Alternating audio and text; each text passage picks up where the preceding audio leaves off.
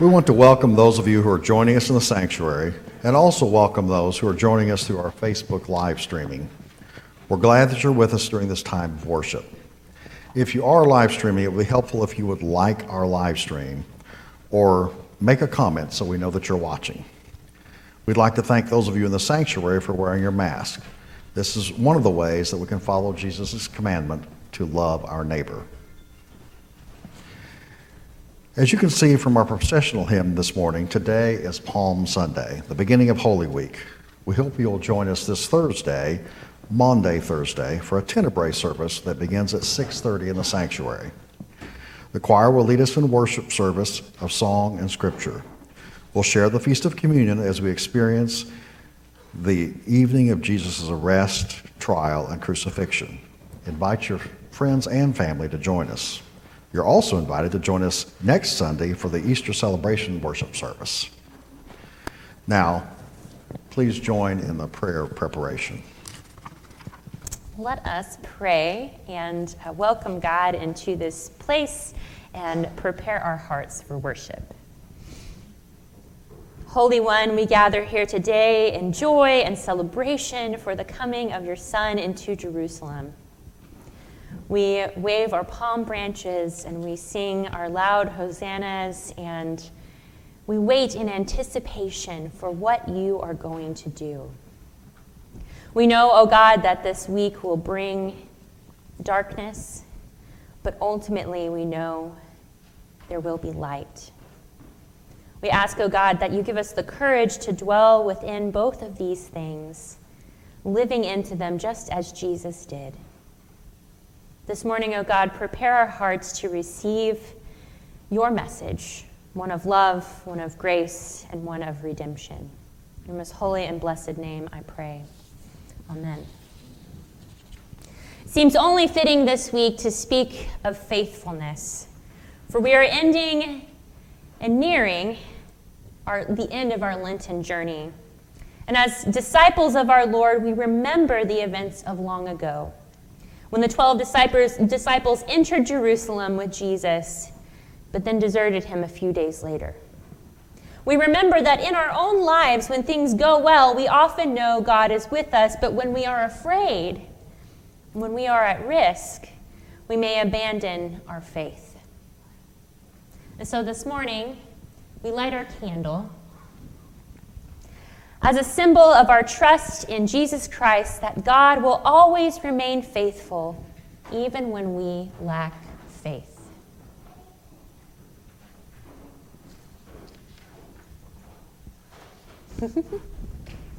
Let us pray. Holy One, you have journeyed with us through the valley of the shadow, and we and will see us through to the other side. Help us to remain faithful to you even in times of deepest doubt. Amen.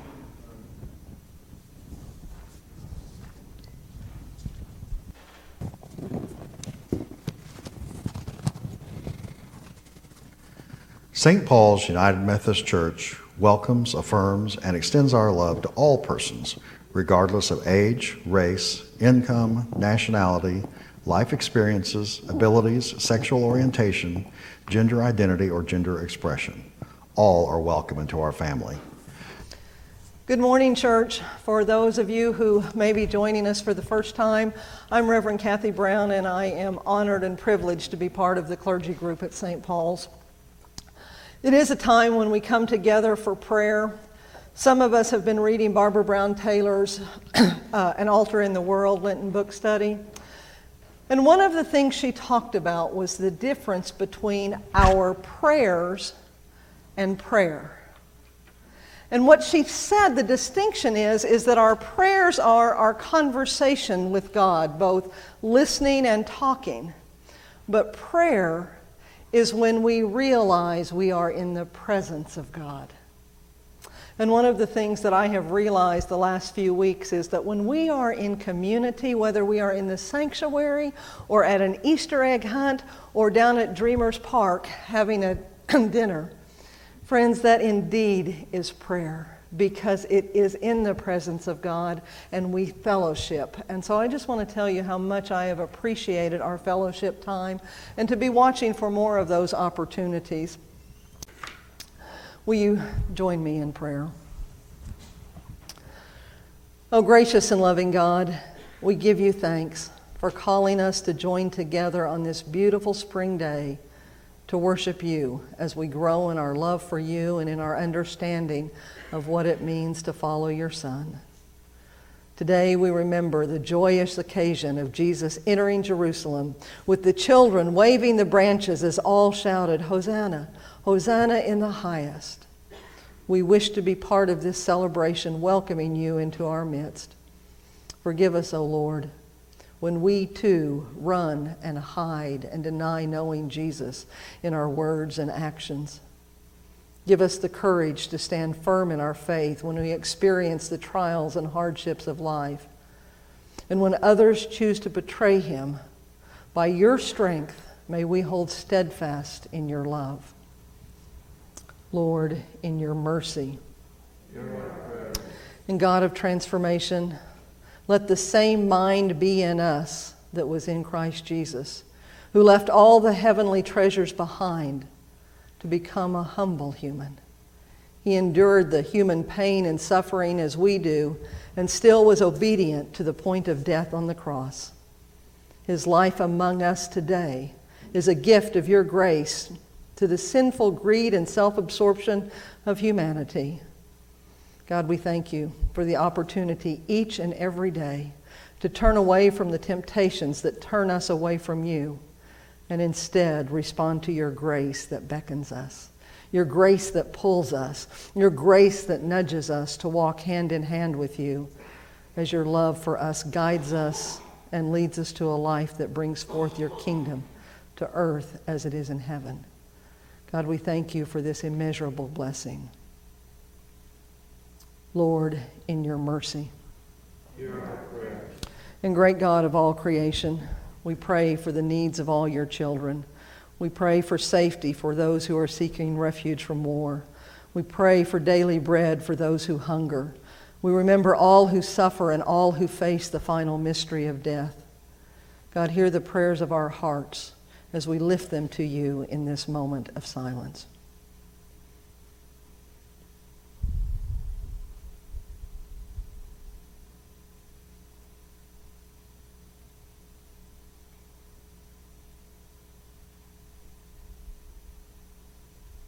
Lord, in your mercy.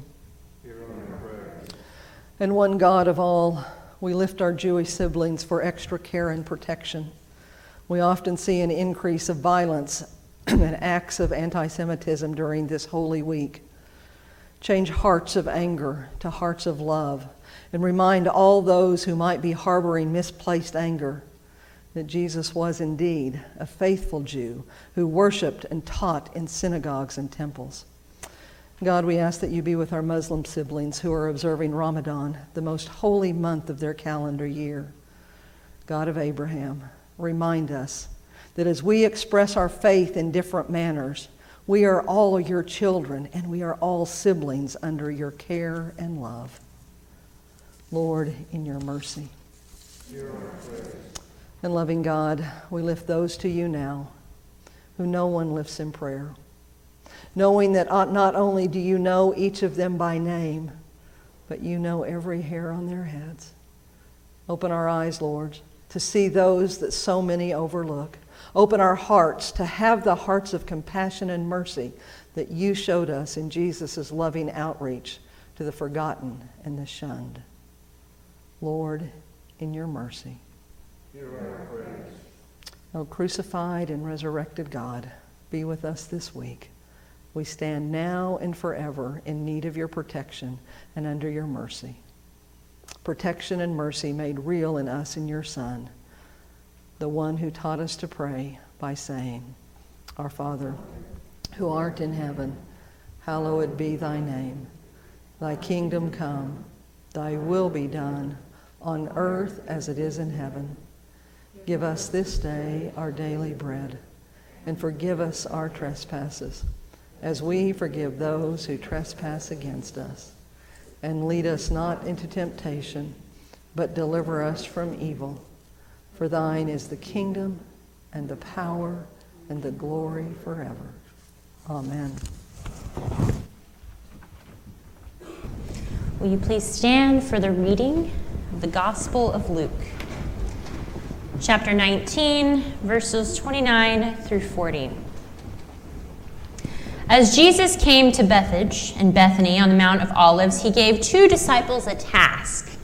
He said, Go into the village over there. When you enter it, you will find tied up there a colt that no one has ever ridden. Untie it and bring it here.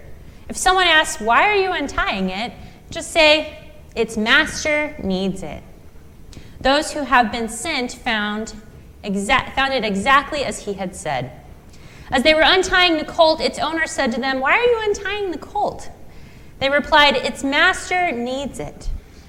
They brought it to Jesus, threw their clothes on the colt, and lifted Jesus onto it. As Jesus rode along, they spread their clothes on, er, clothes on the road.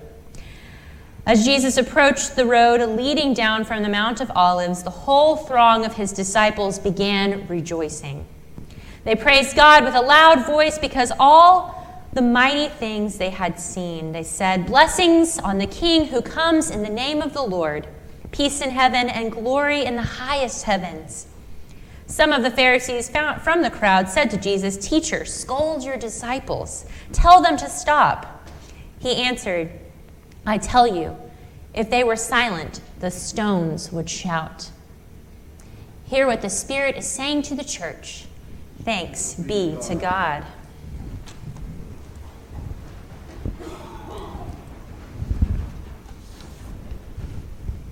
Will you pray with me? Gracious one, this morning we have come to hear your voice. We just ask that you would speak to our hearts, that you would help us to see the light at the end of this week. So may the words of our mouth, my mouth and the meditations of all of our hearts be acceptable into your sight. O oh Lord, you are our strength and our Redeemer. It's Palm Sunday. This is the day that Jesus rode triumphantly, prophetically into Jerusalem. The day he was met by a whole multitude of disciples shouting and praising his name. They were simply overcome by all the deeds of power that they had seen. They were expectant, they were waiting, they were hoping.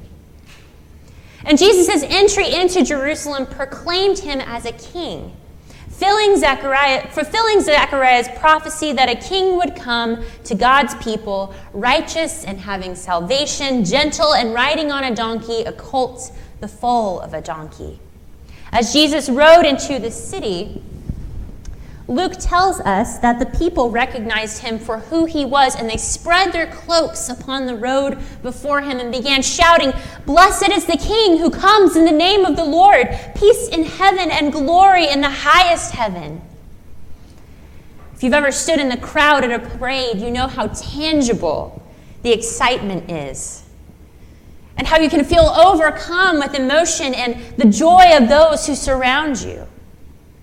I think we felt some of that today as we sang our loud hosannas. But as joyous as this day is for us, it would have been even more so for the people gathered to welcome Jesus in Jerusalem. Their hope would have been at an all time high because finally their king had come, their deliverer had come. And I long so much to stay here in this moment. I want to pause right here and close the book and wrap myself in the light of this beautiful moment. I think let's keep celebrating Jesus. Let's just not do the rest of this week. Haven't we had enough darkness in the past couple of years for a lifetime? Uh, don't we deserve a week of Palm Sundays in the light of everything? And of course, my desire to stay here comes from my knowledge of what is to come. It's, it's an insight that the people in Jesus' day did not have. And though some of us can surrender ourselves to today's celebration and bask in the light of our Savior and join the multitudes of shouting the Hosanna, I struggle to join that jubilant praise. Because lurking in the shadows of this triumphant scene is the harsh reality of what is to come. It is not joy or celebration that ultimately await Jesus in Jerusalem. It is betrayal, pain, suffering, and death. And even as the crowd shouts with joy and praise Jesus' name, I feel it lurking there the, in the crowd the sins of betrayal and the unthinkable cruelty. All of these things are written in between the lines of Scripture. They're the unease in the air. And just as joy has captured the crowd's hearts, so will hatred and rejection before the week is out. The light of this day is overshadowed by the darkness that is to come. This week, our glad hosannas will fade only to be replaced with crucify him. So it's a tainted celebration, at least for me. And I kind of think it would have been for Jesus too. I really wonder how Jesus felt in this moment, knowing what he knew. But as conflicting as I find the scene, I also find this moment in Jesus' journey as an instructive one. Because Jesus knows exactly what lies ahead, and still he marches on. He is under no illusions about what the week will hold. He does not think for a moment that this jubilant crowd is signaling a different fate for him. Because every choice he has made has led him to this moment to returning to Jerusalem and all that it will hold. If any of us knew how this week would end, put ourselves in Jesus' shoes, we would not go to the trouble of persisting in our purpose. Personally, I would have taken a very sharp U turn on that donkey and headed elsewhere. And yet, Jesus holds within himself this tension of what is to come with the joy of the moment. It's perhaps one of the most powerful examples of just how human Jesus really was and just how divine. The imminent suffering, pain and darkness ahead in Jerusalem are why the light of Christ is so bright at this moment. Think of the six candles we have here shining brightly from the altar. For those of us with the knowledge of what will happen there in Jerusalem, it is an astounding act of faith. Jesus' joy and his pain walk hand in hand just as in our lives. He inhabits simultaneously all of our joy, all of our suffering. He knows it intimately and He dwells in it willingly.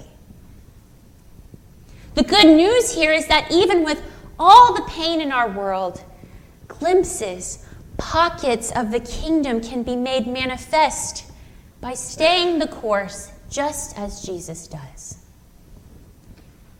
He is peace in the face of looming violence, humble in the face of praise, dedicated to bearing fruit with the talents left to him. He is a shining example of how to live courageously in a world where both pain and joy are simply the realities of life. This moment in the gospel, Jesus facing a crowd that would, in mere hours, betray him in the cruelest way, illustrates the depth of God's grace, the links God has and will go to, ex- to, to extend forgiveness to God's people. It is truly breathtaking to me. Yet Jesus chooses to return to Jerusalem, even as the shadow of the cross looms over him. It's really a tale as old as time, or at least a tale as old as Scripture. We have seen God return to God's people over and over again, all throughout the, the Hebrew Scriptures and all throughout the New Testament. No matter how many God, times God is betrayed, God always returns to us, no matter what. Through it all, the, the slew of idols, all of that moaning and groaning in the desert, every dark and trying moment of our lives, no matter how far we run from God or how far we fall, our God returns persistently, completely undeterred by any obstacle. Excuse me. With the same message. It's one of, not of guilt, but of grace. It's not one of sin, but one of forgiveness. It's not one of condemnation, but one of extravagant love. That is the miracle of Holy Week that no matter what, God has mercy on us and continually forgives us. Our God will stop at nothing. Not rejection, not pain or suffering, not even death on a cross. God will stop at nothing to show us just how much God loves us. You know, I've always wondered how other Christian denominations, and this is, I'm not talking down anybody, it's just different traditions, but I've always wondered how other Christian denominations can truly celebrate the resurrection of Christ when they don't observe Holy Week. In all honesty, even the denominations like ours that do observe Holy Week see very low attendances at services like Maundy Thursday or Good Friday. And I suspect that that reluctance comes from our unwillingness to look such evil in the face. The violence that we witness during Holy Week is unthinkable, and it's especially horrifying to realize that the perfect love of God incarnate was treated with such unspeakable brutality. No one wishes to willingly return to Jerusalem and walk in that darkness. But what if we saw the darker parts of the story not as something to shy away from, but as a gift? What if instead of just surviving Holy Week, we embrace its tension and find our story within the story of our Savior? What if we returned to the darkest moments of Christ's life and stood there at the foot of the cross with Him? through his suffering and pain, just as he does with us day by day. We know darkness. We know pain and suffering, but we also know that there is light. There is life and joy and hope. There is that is the promise that Jesus symbolically makes in this journey to the cross that God always brings us out of Jerusalem into the light of resurrection. God never denies the storms that we will face, but faces them with us. Our God never feels the pain. Our God feels the pain with us while also calling us to stay the course and bear the light. So, my friends, my challenge to you today is to willingly return to Jerusalem,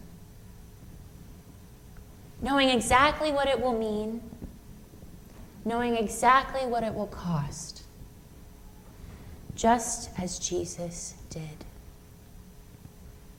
For God does this out of love, out of forgiveness, because God is a God of overwhelming mercy. So let us go there with God courageously and live into that light. And all of God's people said, Amen. Let us willingly return to Jerusalem. Let us willingly walk through the darkness, for there is nowhere we can go that God will not be there. And God always brings us back into the light. God always wills good from the bad. He sends you forth to bring God's peace to God's people. And do not forget that next week, our bell choir will also join our choir in celebrating the resurrection. So I hope to see you there. But don't jump from today to next Sunday. That's right. Thursday night at 6.30, we'll have our Tenebrae service of darkness. Walk through the darkness. There you go. Yeah. yeah. okay. We're a good team. Yeah. Amen. Amen.